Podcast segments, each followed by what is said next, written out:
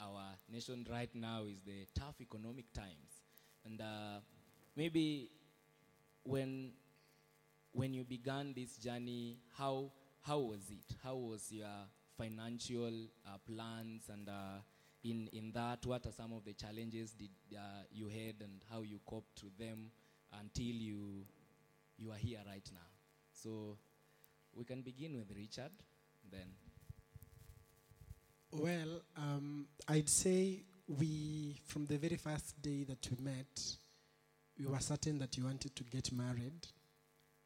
Um, and my wife and I, actually, if you ask her, I never asked her to be my girlfriend. I asked her to be my, the mother of my children, to be my wife.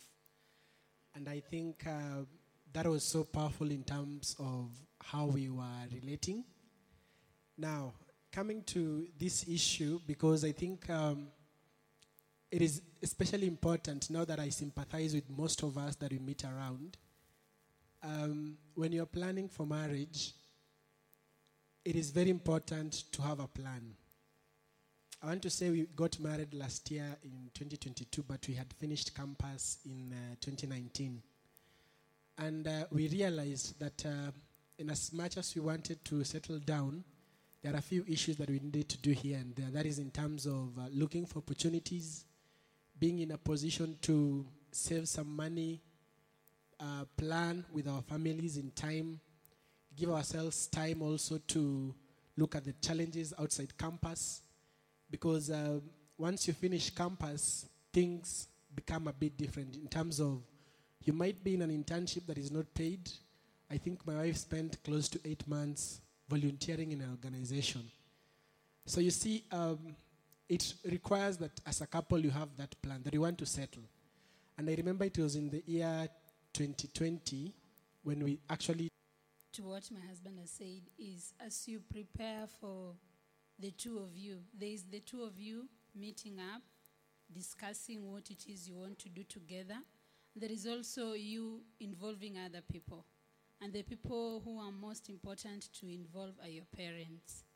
Of course, we still have the issue of the tribe where you meet in campus, you meet people from different tribes. But then there's still some things to do with you come from this tribe, you cannot get married from someone to someone who is from a different tribe. So with such cases, you need to start involving your parents as early as you have met.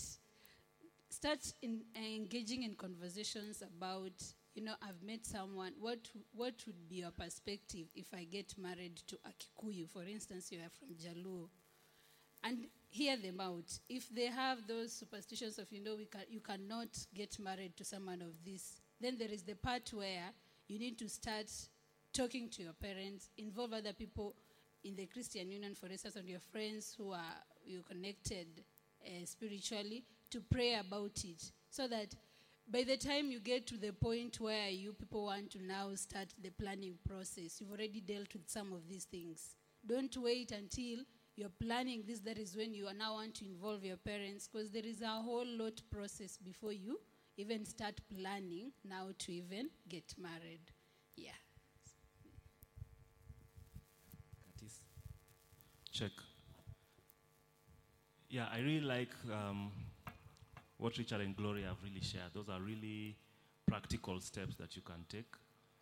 And just to add on to what they are saying, I love the example of them having a WhatsApp group. Because as we were discussing this with Soila, we realized that there are three people here involved. The moment you've decided you are now getting married, there are three people here.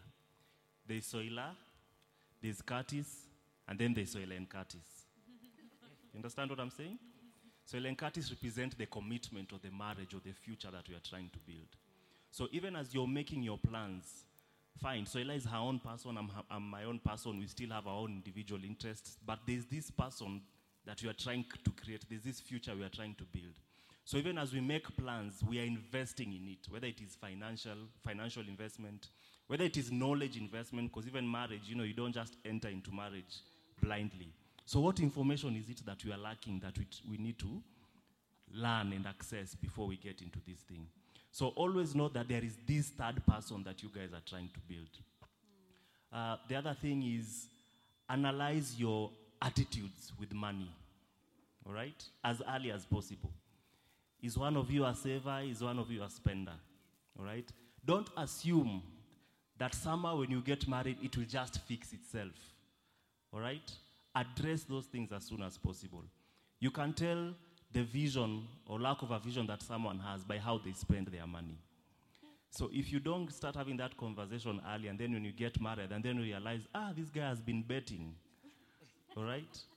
So all the savings you guys have been putting, you know, you go and check and it evaporated in betting. Or realize this lady buys makeup worth 20k, namuna food. So what do you start doing, all right? But if you address those things early enough, you already begin to see the cracks between the two of you. Not so that you may beat each other down, but so that you can come together and say, okay, according to the vision we have, these are things we need to address. Yeah. Um, there's something that Richard had said when it comes to wedding planning and doing it within your financial capacity and not really going with the pressures of what you're seeing outside here. Um, what really matters, guys, is a marriage that is going to come out of there. I know we have really focused so much on the wedding planning part, we forget the marriage that is awaiting us. There's a story that I was listening to, and this lady, sh- she loved this guy so much. And even this guy loved the woman, and they did the wedding and everything. And then after the evening comes, and now they are riding away into their honeymoon destination, and she's trying to remove some stuff from her hair. You see, when you get married, then they pour on you rice, you know, those two white, white stuff. Poo poo! You're celebrating you. So trying to remove them, and then she just turns and looks at her husband and sees a different guy, even in his eyes, like he's no longer as excited. And the guy is like, I feel now like I'm trapped. You know, and there's no way out because I've already committed. And it was just a beginning of them, you know what? I, am I think I did the wrong thing here. So you don't want to get there because, let's say, somebody might feel offended. You, as a woman, you insisted on having a wedding worth 800,000. The man is telling you, let's do it for 300,000. The rest you'd rather save. But because of the pressures of what is online, you want to do the 800 one at the expense of the health status of your mind and even the health status of your marriage once you start out. So it's actually what he said do it within your budget. Let me tell you guys, we, we've done weddings. And the moment people come and sit in, hiyo centerpiece yako ambayo cost 3000 wamama wataitoa and put their handbags there. You know, if you didn't get an opportunity to take a photo with it, I am sorry, imeenda tu hivyo. Arusi itaisha, those flowers will wither away. So unless you have the capacity, go do the big that you can. If you don't have the capacity, please, it's okay. You can do something small. We have friends who have done weddings in a living room. They just met with a pasi and everything and then did reception somewhere else. You don't have to break a bank because of fulfilling this big magnanimous thing. Ndo waseme hata mi nilifanya harusi ya kukata na shoka. You know i wish watasema hata uko na, uko na wedding ama marriage ya kukata na shoka. Because somebody said that some people who really really just want to spend money so that people can see how much they're spending really do not have the wherewith and the backbone to carry a marriage. Because at that particular actually that part of decision making as you're planning a marriage, as you're involving parents, that's how you get to see the true characteristics of the person that you want to get married to. You'll see them in their worst, you see them in their best, you'll see them how they want to disburse the money, you'll see them how they want to finyilia hiyo pesa. You can just see how they have the relationship with money and relationship with your family members. So it's at that particular time that you can really tell because family members also change the moment you want to get married. You will see true colors like, wait, I thought you were my best auntie. She'll start asking for things, you're like, wait, what? So it's at that particular point, unless you have God and you're consulting with God, as Gloria was saying, you might actually say, sio lazima. Many people elope because of that particular uh, stress that family people, family members take um, couples through before getting married. So you need to be a unit together in preparation for your marriage because the unit aspect of the marriage is what will be tested from the beginning to the end. Even with any decision no matter financial no matter spiritual tunaenda kanisa gani no matter tutakuwa na watoto wangapi these things talk about them right before getting married Um, from all the planning that we are having before marriage, I'm getting that there will be a lot of emotional implications, right? And maybe you can touch on how do we handle all of this? And actually, what is emotional readiness when preparing for marriage? Because I notice when, when you're saying that um, fr- the people you know that you're seeing a different person after the wedding day. Um, how do we avoid getting to this position, and how do we handle our emotions and the baggage that we might have? Uh, who- whoever is ready, who's ready? Richard, are you? Okay. Um, I, I, w- I want to be honest because we are talking about being ready emotionally, right? I think two weeks to the wedding, um, for those of you who know Reverend Wakaba, he called me and asked me, Are you sure you still want to get married to this girl? And I think I had not been asked that question all along, and then it hit me very hard that I was about to get married. And I also remember my wife one week to the wedding saying, I, it's like I'm not ready. You know, like it's like I'm not ready. All along I've been dreaming about this, but for now I think I'm not ready. Um, and that happens throughout life. There is no single point that we always find ourselves ready for anything at all. Uh, we should we say it's called the imposter syndrome, whereby we feel insufficient, uh, not ready, or to take the task. So there's quite a lot that involves our mental and emotional readiness for marriage. And uh, maybe what you could share from our end is having friends, peers, and mentors that can actually walk you through that.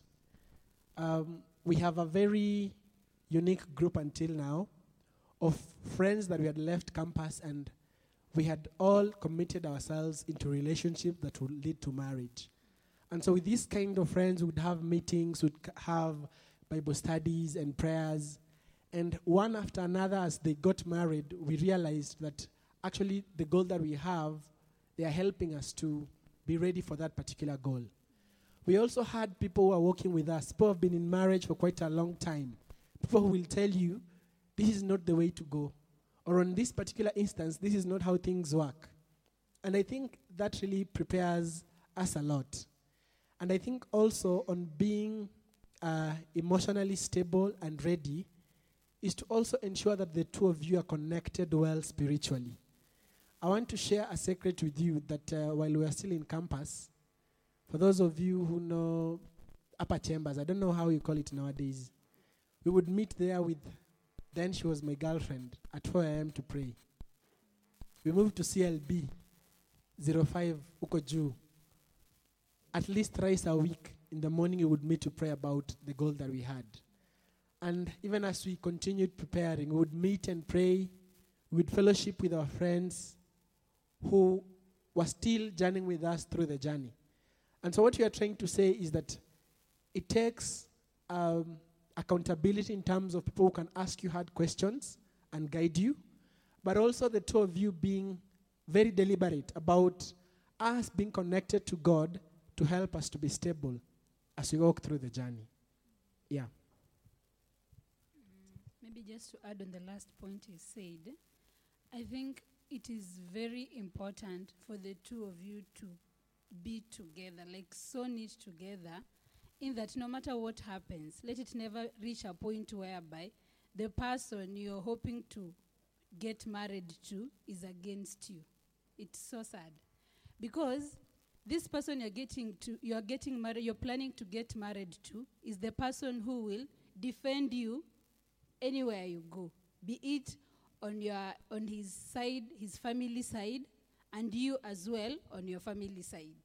Because there are always those issues that come around. You will hear so many things about you know people out, people out here not everyone is happy for you if you're planning to get married. You will have so many things come around but the fact that the two of you are in this together you are committed you are one you're planning to be one you must always be by the side of your person, no matter what.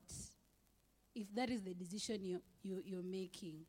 Yeah, maybe that is the thing I can add there. Thank you. I don't know whether Curtis or Soila has anything to add.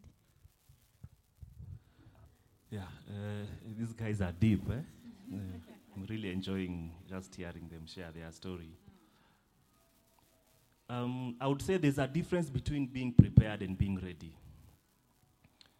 Being prepared is more of an external thing. You can be prepared for marriage, but you are not ready. Because readiness is an internal thing, it's a heart posture. And I love how they were saying that they had to commit themselves to God and they used to meet for prayer. Because anytime you're dealing with things of the heart, it is your commitment to the process that God is taking you that qualifies you to be ready. If you look at scripture, anytime God uh, would appoint a prophet and send them to go speak to a king or to go do something, most of the time the prophets were not ready. In fact, they'll be like, I, God, me, I'm, I'm, I only come from a family of this number of people. You know, they would always have an excuse. You remember Moses when he was being told to go set the Israelites free? And he's telling God how he's stammering, he doesn't know how to speak. But God used him anyway. Because God doesn't look at readiness in terms of perfection. You are now perfect, you have no issues. God looks at readiness in terms of your heart. Are you willing to trust me to take you through this process? Because if you're talking about emotional readiness, I can tell you even now we've been married seven years plus, but there are still moments where something comes up and you realize, ah, emotionally we've not really responded well to this thing. So there are still things about our emotions that every day God is helping us to, to deal with and handle. So when you're talking about emotional readiness, please don't think I'm supposed to be emotionally perfect.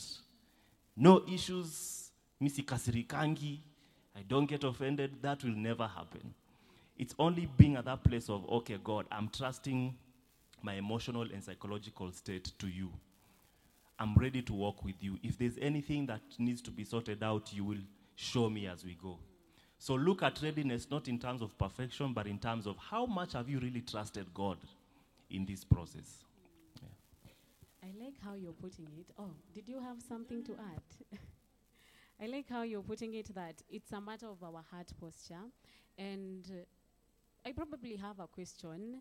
So, if if readiness is not really about the emotional stuff that we have, you know, you're saying that as long as we've submitted ourselves to the authority of Christ, to the lordship of Christ, then do you think there are issues that, specific issues that someone would need to deal with before they got into a relationship?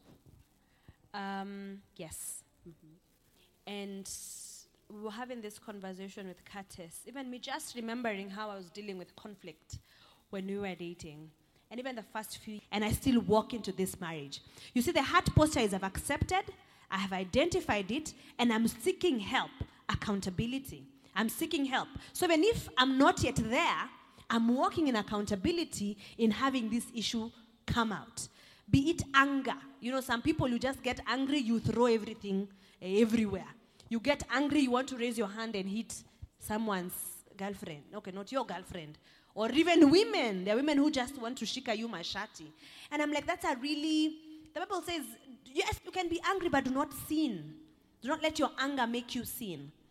So identify some of those baggages and triggers. You know, there are certain triggers that trigger something. There are certain things, experiences that trigger something in you. And like, I don't like, I don't like this when you tell me that. Why don't you like it when he tells you that? Why don't you like it when she tells you that?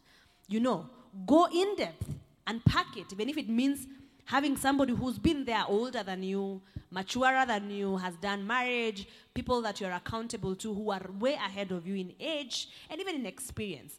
Go sit down together, unpack it. There are some things that issues of the, the Johari window thingy, whereby there's known self, unknown self, there's private self, and all that. Certain things only in the context of relationship will somebody else tell you about you, and you're like, no, that's not me. But it's a part that you do not know about yourself, and then they can see it. So when it comes to emotional thing, yes, you can submit them to God, but accept that there's a something, there's an aspect of you that needs healing, that needs wholeness. Because if you don't deal with it, these things show up in marriage. There's something that we normally say with Curtis marriage has a way of bringing afloat every ugly thing about you. because it's a place of coming into oneness. I'm shedding some aspects of selfishness and I'm joining to one person here for us to, you know, it's one flesh. You're one flesh. And one, this hand has to coordinate with this hand somehow. This hand cannot start beating this hand. This eye has to coordinate. There's a way, there's a wider view that we have with both eyes.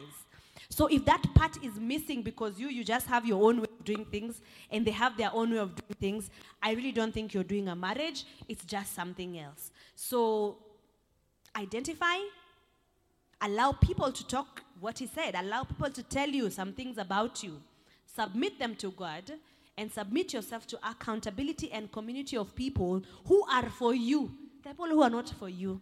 They'll tell you your mambo, eh, wachana na huyo ni shida sio wewe, ni huyo mjamaa. Na shida ni wewe. So it also matters who you're vulnerable with. Because some girlfriends are just for you not to, to do well. Some boyfriends are just for you not to do well. So, um, yeah, check your circle of friends. Check who is informing some of the decisions that you're making. So, yeah. Thank you for that. Um, you've put it very well. Thank you so much, Seila. Um, you've made the whole time we are mentioning about our heart postures and the role they have to play in us being sanctified, actually. Because what I am noticing in the whole process is that it's sanctification grounds. Yeah. And so I like that you brought it out that friends have a, pl- have a, a role to play in accountability and in you know us being in a relationship.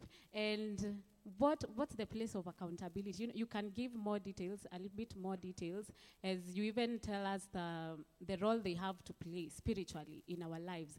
And to help us know that we are actually spiritually spiritually ready for marriage yeah. Um, spiritually, there are people who get into a relationship and they are no longer attending Bible study. So you have gotten something else. This relationship becomes an idol. You see, and a friend of yours will come and tell you, hey, bro, tangu upate ule girlfriend, uh, you have become something else. Even ladies will tell you, hey, since you became, you got into a relationship, you're no longer as available as you used to be. That is if the circle of friends that you have, you guys used to do things together, BS together, church together, service together, fellowship together. So they can easily see you drifting away from the things that you used to do because of a relationship. Or, yes, you still want to be there, but they can easily tell there's something different. You know, it could be a toxic relationship. And because you are like, I'm a believer, I should not be experiencing toxicity in my relationship. They'll think I made the wrong decision. You don't go ahead and speak about it. But friends, once they identify some of those things, take it and run with it. Pour yourself out. Tell them, guys, you are in campus. You have seen the stories of people being taken away, and the next thing you hear, they were found besides the road having been murdered because you're doing relationship by yourself. No one knows where you are at. Let me tell you guys, everywhere I was, my friends knew. Curtis's friends knew. Our person who was working with us knew. We are meeting for a date. We'll be meeting here and there and this particular time. It's not reporting yourself, it's just being accountable. The same thing with spiritual matters. I'll tell you, man, you used to read your Bible well. You used to changia so well. You used to be the pioneer for some of the fellowships that you're doing. But now it's like something is happening. And for, I like that you said there are friends you're still working with, even as one by one they're hitting different milestones in life. I'd, I'll admire that. If you are working in a community, you see, hey, these guys are now walking in power and casting out demons. I'm like, what are you doing? Charge me, let me grow in that level. And you sit under them and accept and uh, receive that anointing, receive that grace to, you know, do the same things if that's the thing that you, you, you desire. So the thing, again, with working with accountability, you start desiring growth.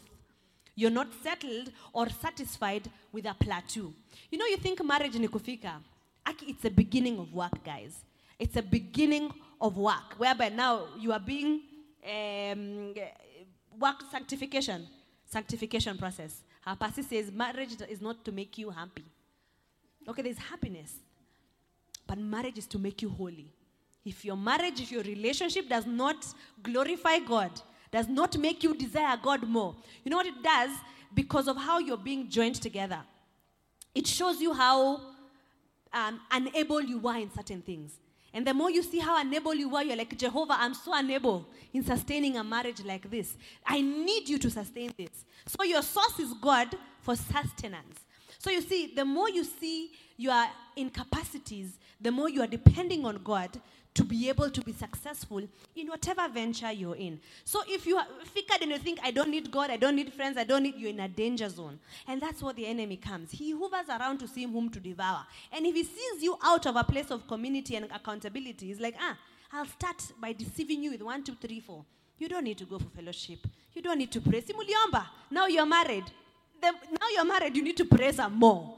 You know, because of the challenges that come with um, the institution of marriage, because the enemy is not happy with you. So, um, yeah. Maybe I want to read a verse in 2 Corinthians 6:14. Do not be unequally yoked with unbelievers. For what do righteousness and wickedness have in common?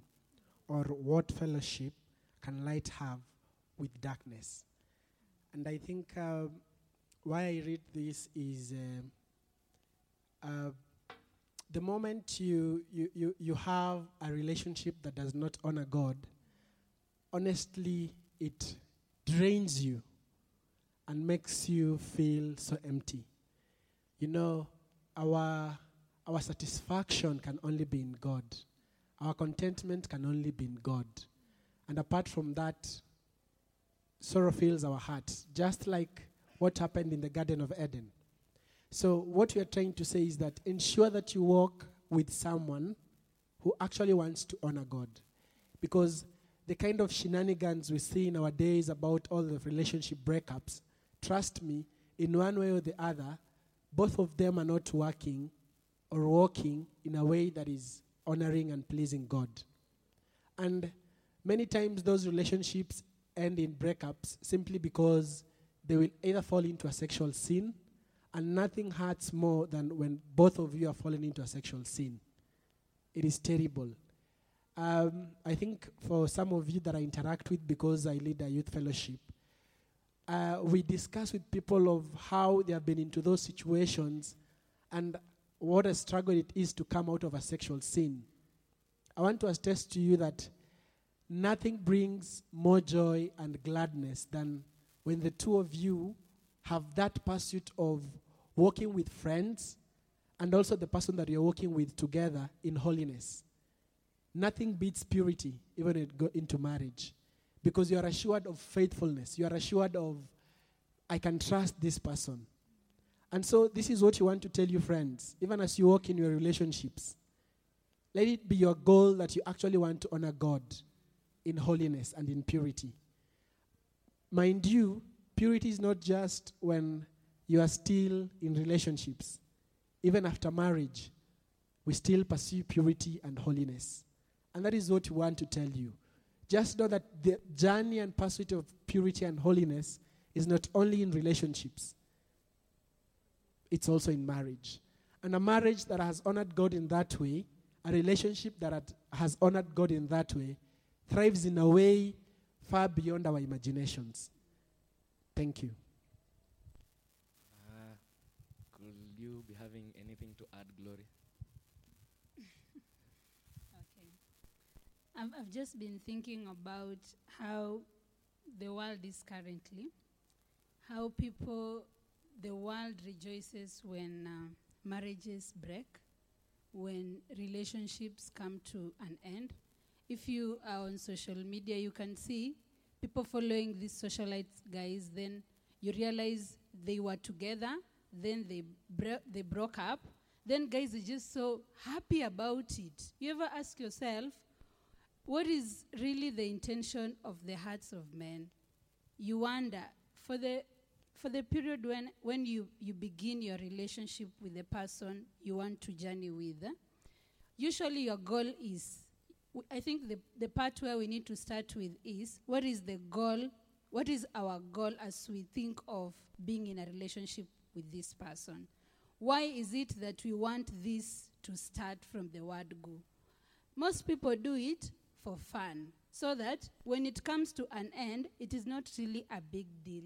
But I think you having people who are like minded you not being unequally yoked from the word go will really help you so that before you even begin a relationship with someone you ask yourself is this person are we equally yoked or are we unequally yoked? That is the first question.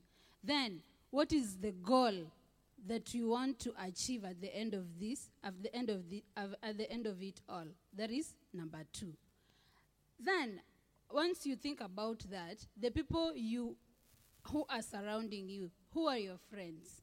So that once you start this journey they are there cheering you up asking you hard questions taking accountable making you people accountable to them because they are christians as you are. You get. So i think it is very important to really think about that and the fact that you guys are deliberate from the word go and intentional. Because you just don't do things for the sake of doing it. People get into relationship because it is the trend. Once you get to a certain age you need to have someone.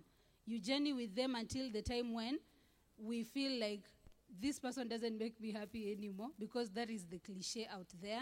It's not about someone making you happy it's about a commitment because this is God's idea from the word go. And because it's God's idea, we want to do it the godly way. So if you put that in mind before you do anything, matters relationship. If that is not your goal from the word go, don't even think about it. You would rather just remain single. Yeah. Thank you. Nice sentiment. Maybe before you go, Curtis, you can, in the in the context of uh, assessing whether I'm committing myself to this relationship, uh, were there some the, the the spiritual growth of the other partner? Was it something you considered, and uh, by the implication that comes from it, how how did it influence you to now know that I'm certain to say yes to this particular journey?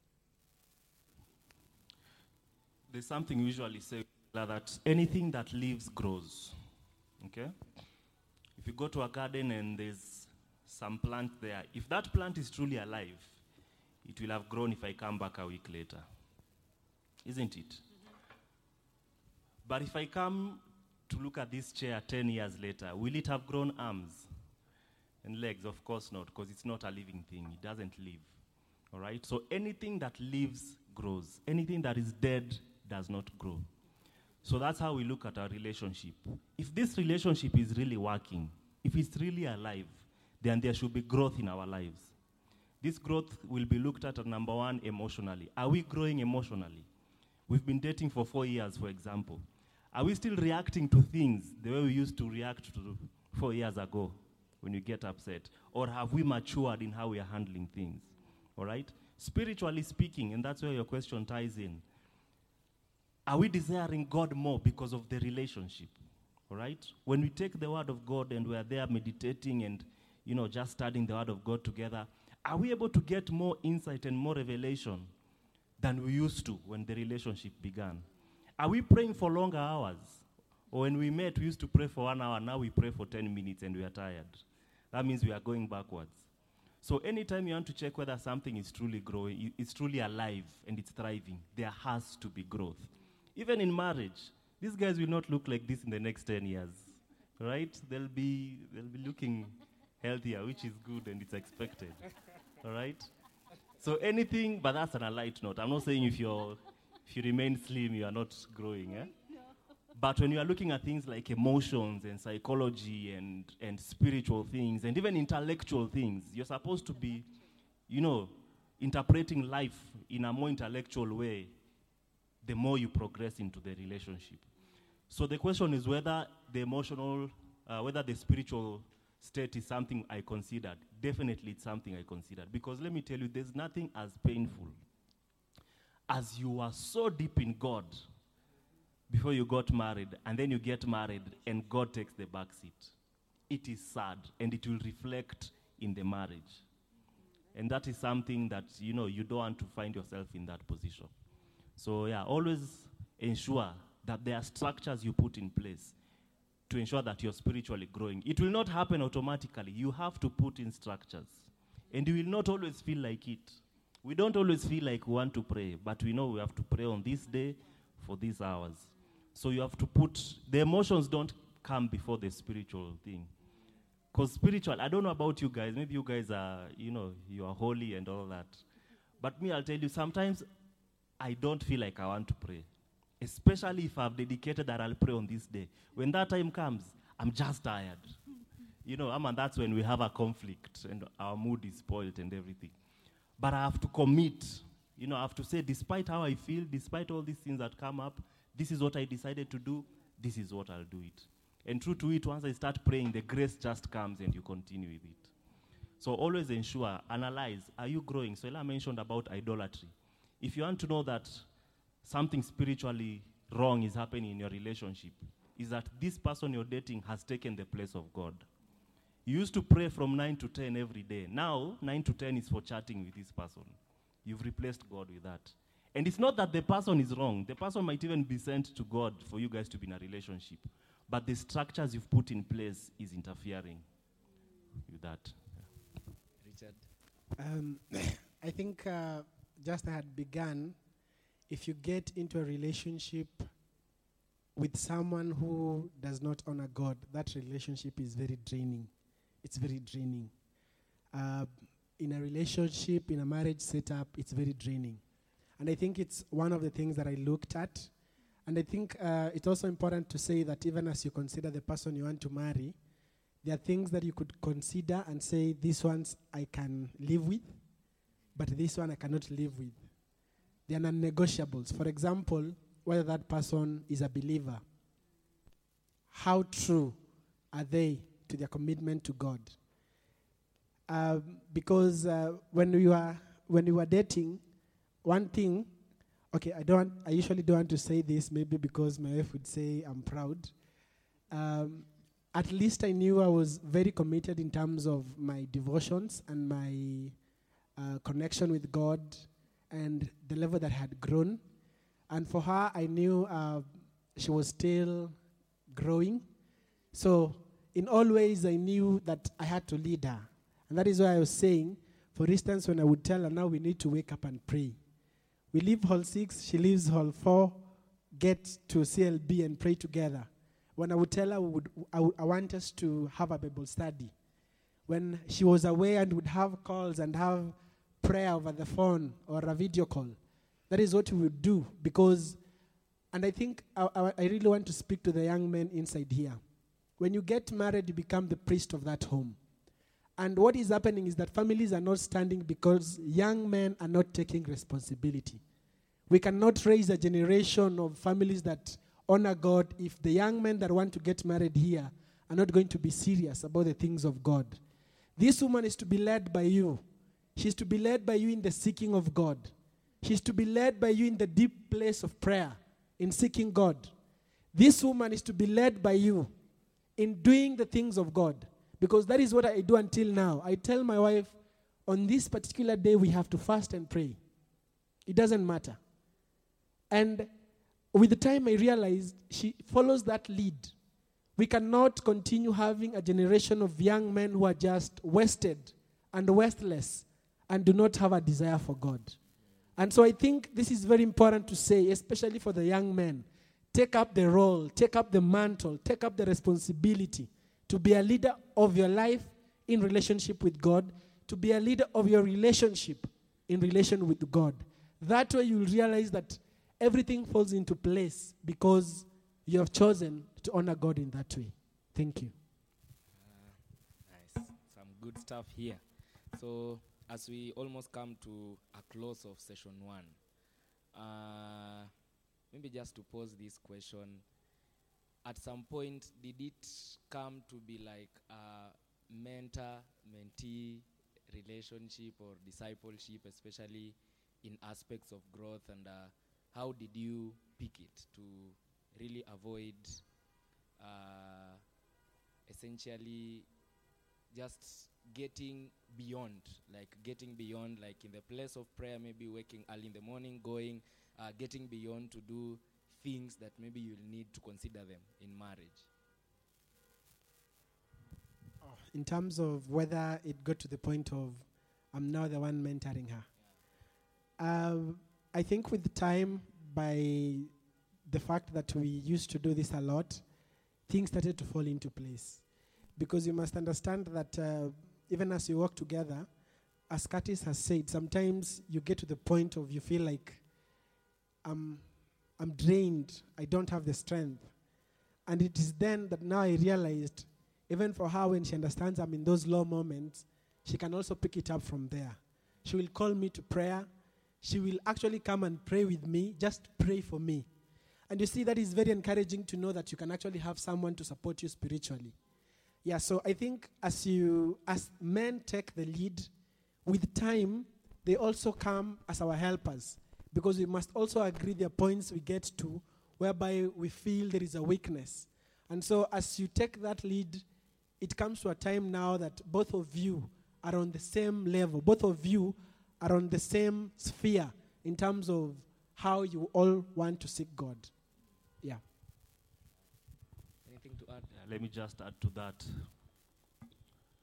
True discipleship is relationship. All right? If you look at Jesus and his disciples, his disciples grew because of seeing what Jesus was doing. Because he would go with them, heal people, feed, feed the hungry, do all those things. He wouldn't, he wouldn't do those things alone and then jioni anakuja anaambia, so leo nile- hebu notes. So I went, I healed the sick. He would do those things with them. So the best kind of mentorship, and I'm glad that he's also pointed it out, is when you relate with this person in a way that you do those things as you walk with them. Such that when a time comes and you don't have the strength, because they saw you doing it with them, they will also do it with you. Right? So it is not just, you know, because I think sometimes we can emphasize so much on the spiritual disciplines and you ro- forget the relationship. If I am praying with Soila every day, but every time she annoys me, slap. Are my prayers helping? All right? I fast with her every day, but every time she annoys me, ah, shuka gari, tembea home, find your way there. Have I really helped her? So let's not forget the spiritual disciplines are important, but culture is passed through relationship. And if you look at the life of Christ, most of the things he taught was in the aspect of relationship. So yeah. Thank you. Uh, we are moving on well. Uh, maybe from the audience, could you be having any question relating to the far we've come? Yes, Silas. We can have three. Any other person? Yes, Jack. A lady? yeah, yes, Marlene. So, Silas, you can start us off.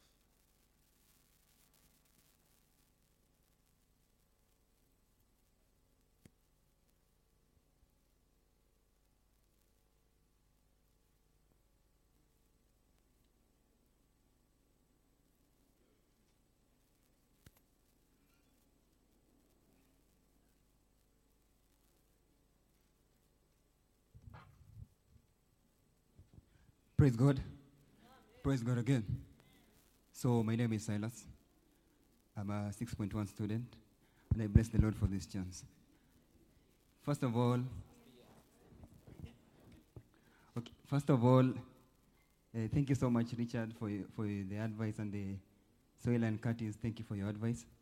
I actually attended Richard's wedding on that uh, 16 that he's saying, and thank you for the food. It was nice, by the way. Actually, your wedding was superb. Yes, you're teaching us about budget, but yours. yes, he's teaching us to budget, but his wedding was classy. I tell you, classy.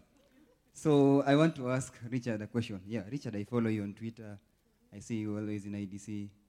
So I want to ask you a question. So you say that you walked with her in purity. Of course, that is fundamental. That is phenomenal, and we praise the Lord for that. Could you please tell us the practical steps that you, you had to keep boundaries? I want to hear your opinions about maybe now that we said we don't have an actual standard that we every, everyone should be looking to carry out their relationship or love story in that way. I just want to hear what you people will say about it. the first one is um, how are you able to achieve compromises without losing yourselves? Like, you have to get to a midpoint. Like, there's this one on this extreme and this one on this extreme, and you have to come up with a midpoint. Um, for you guys, how, how do you do that uh, and still maintain the chemistry? And the second thing is, okay, rather technical, but I I have had an experience with it, and I know very many jewels in the union have had an experience. So maybe the the ladies in the panel can respond. You find that there's we, we are in a situation where we are trying to learn how to do this right, and um, so someone like maybe like how he has said something about it is you are in a situation where you can tell this human being, this guy actually, this manifest is getting into your business. And you weigh the options potato, potato, you think about it, and you're thinking, yeah, maybe, maybe I can consider. What do you do at such a time? Because we can't say that that friendship or association is actually platonic and it's not a relationship because interest has not been declared. Your stage, what do you do? Because you're not talking to them, but you're talking to them. You're not being so obvious. You're not actually, okay, uko tu mahali. How did you go through that? Okay. Uh, maybe Richard, Nico- you can. I have two more questions. Can I take them? Yeah. Okay.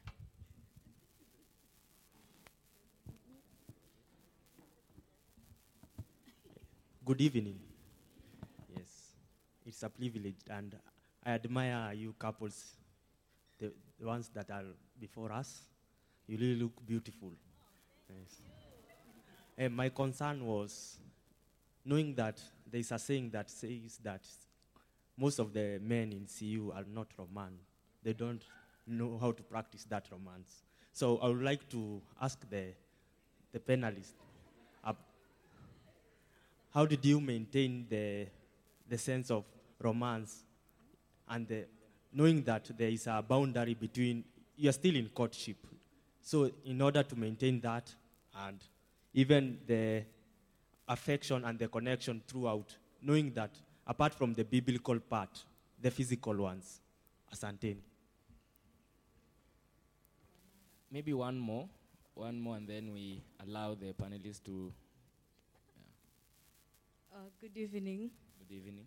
Uh, so I'm not sure it's the session for it, but uh, my concerns are about career and marriage, especially for us women.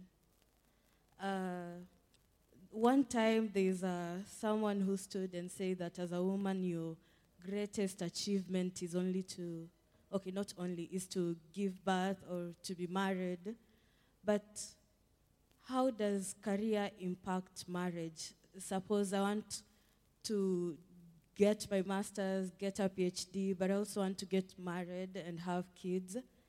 Uh, yeah, how does one navigate that in a relationship? Thank you for that. Chelsea, your, ans- your question will be answered in the next session. Yes. Um, there are two questions in the Slido. I can read them. Ama hizo ni mingi sana. uh, what sort of intimacy is allowed in a relationship before marriage?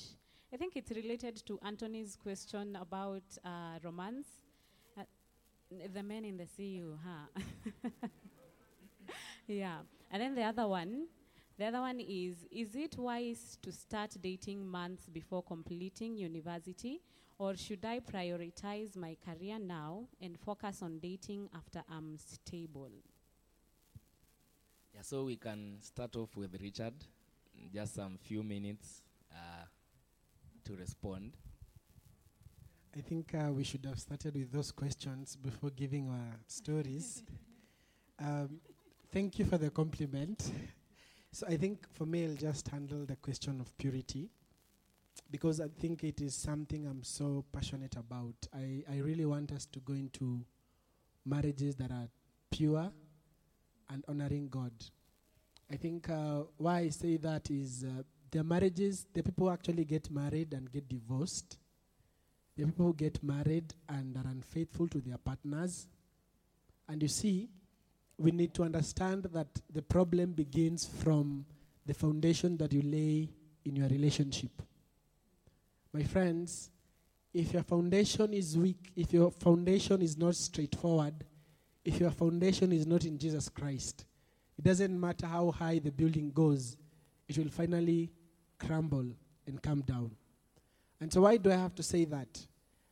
Um, when we pursue purity, that is, when the two of you are of the like mind, one thing is certain that you both want to please God.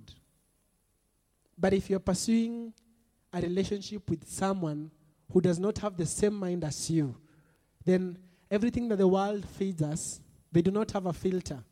They consume it. And that is why we are there struggling, asking ourselves, how far is too far? How should romance look like in a relationship? But the reality of the matter is that as both of you walk in the fear of God, then the issue of purity does not become an issue. It becomes straightforward. For instance, why should I hug my girlfriend for five minutes, yet as a man, I know what that will do to my body? All of you should not lie because you definitely know that if you hug someone that you have connection with, romantic connections with, if you hug them for five minutes, definitely you feel something, right? So, how is it that you can pursue purity? One, I want to say is that is by both of you purposing to pursue God, honestly and honestly desiring to pursue God. That is number one. Number two, and again, I'm not going to give a long list because it does not have a particular way of how you do it, is accountability. I want to be very honest. Accountability helped us big time.